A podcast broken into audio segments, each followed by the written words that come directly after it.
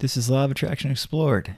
I'm Tim Grimes. If you'd like a free guide that explains the hidden link between relaxation and the law of attraction, or if you want more information about my books or my coaching, you can visit radicalcounselor.com.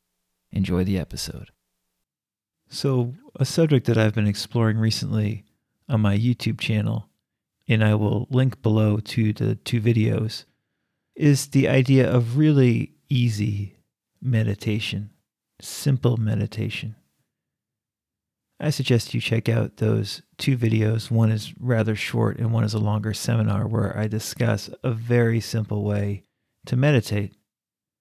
And it's relevant for people who are not only new to meditation, but anybody who simply wants to feel better when they meditate if they feel that they struggle doing so. Of course, we know that we don't need to meditate to have the law of attraction work for us. These manifesting ideas do not require a state of meditation or a formal setting in order for them to work very well in our lives. However, I do find that for many people, perhaps the majority of people in this modern go go culture, it's very beneficial to have a period of time, probably each day, and perhaps multiple periods of time, just pockets of three or five minutes or 10 minutes a few times a day, where we simply sit back and smell the roses. In those meditation videos I did recently, I talked about how inadvertently we put so much pressure on ourselves in our lives. And this trickles into even many people's meditation practices. I think there is tremendous value on setting aside a set period of time each day to put absolutely no pressure on yourself.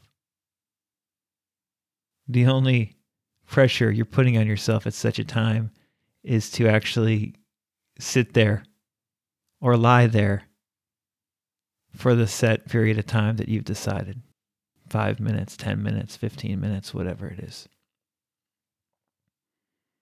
So much of this manifesting stuff, this law of attraction stuff, and I think just mental health stuff comes back to depressurizing, to minimizing that flow of pressure because people don't like to acknowledge it, but the truth is, we tend to put a terrific amount of pressure on ourselves each day.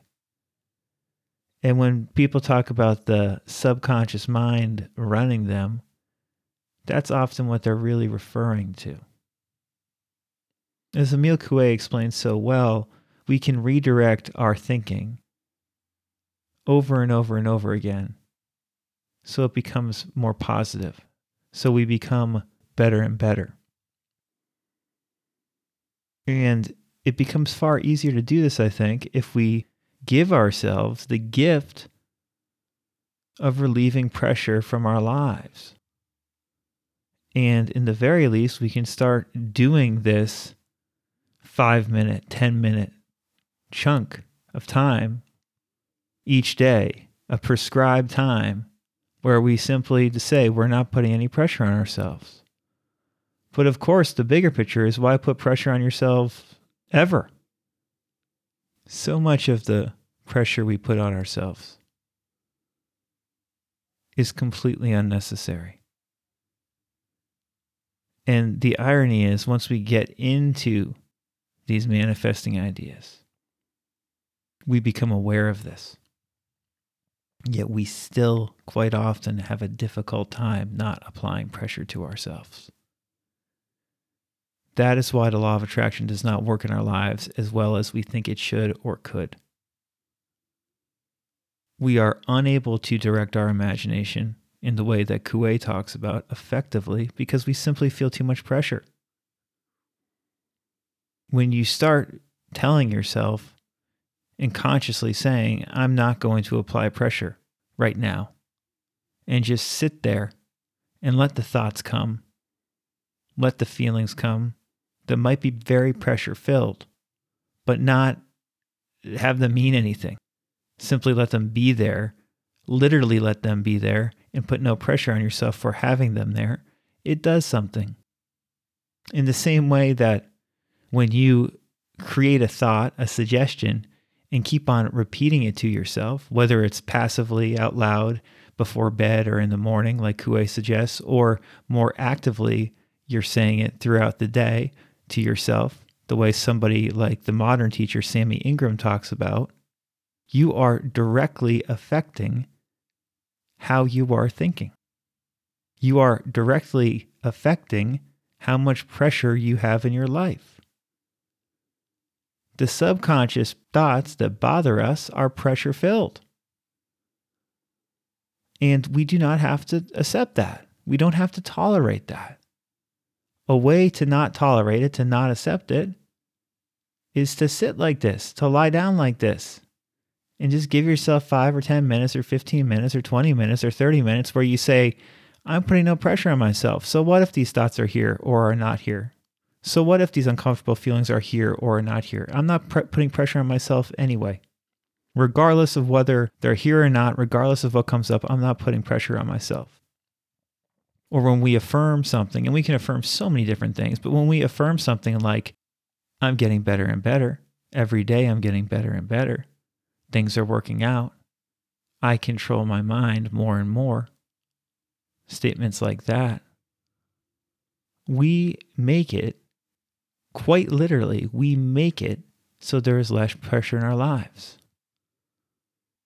If you say something to yourself, such as, I'm feeling less and less pressure and am more and more relaxed, or I am becoming more and more relaxed, you will become so if you say it enough to yourself.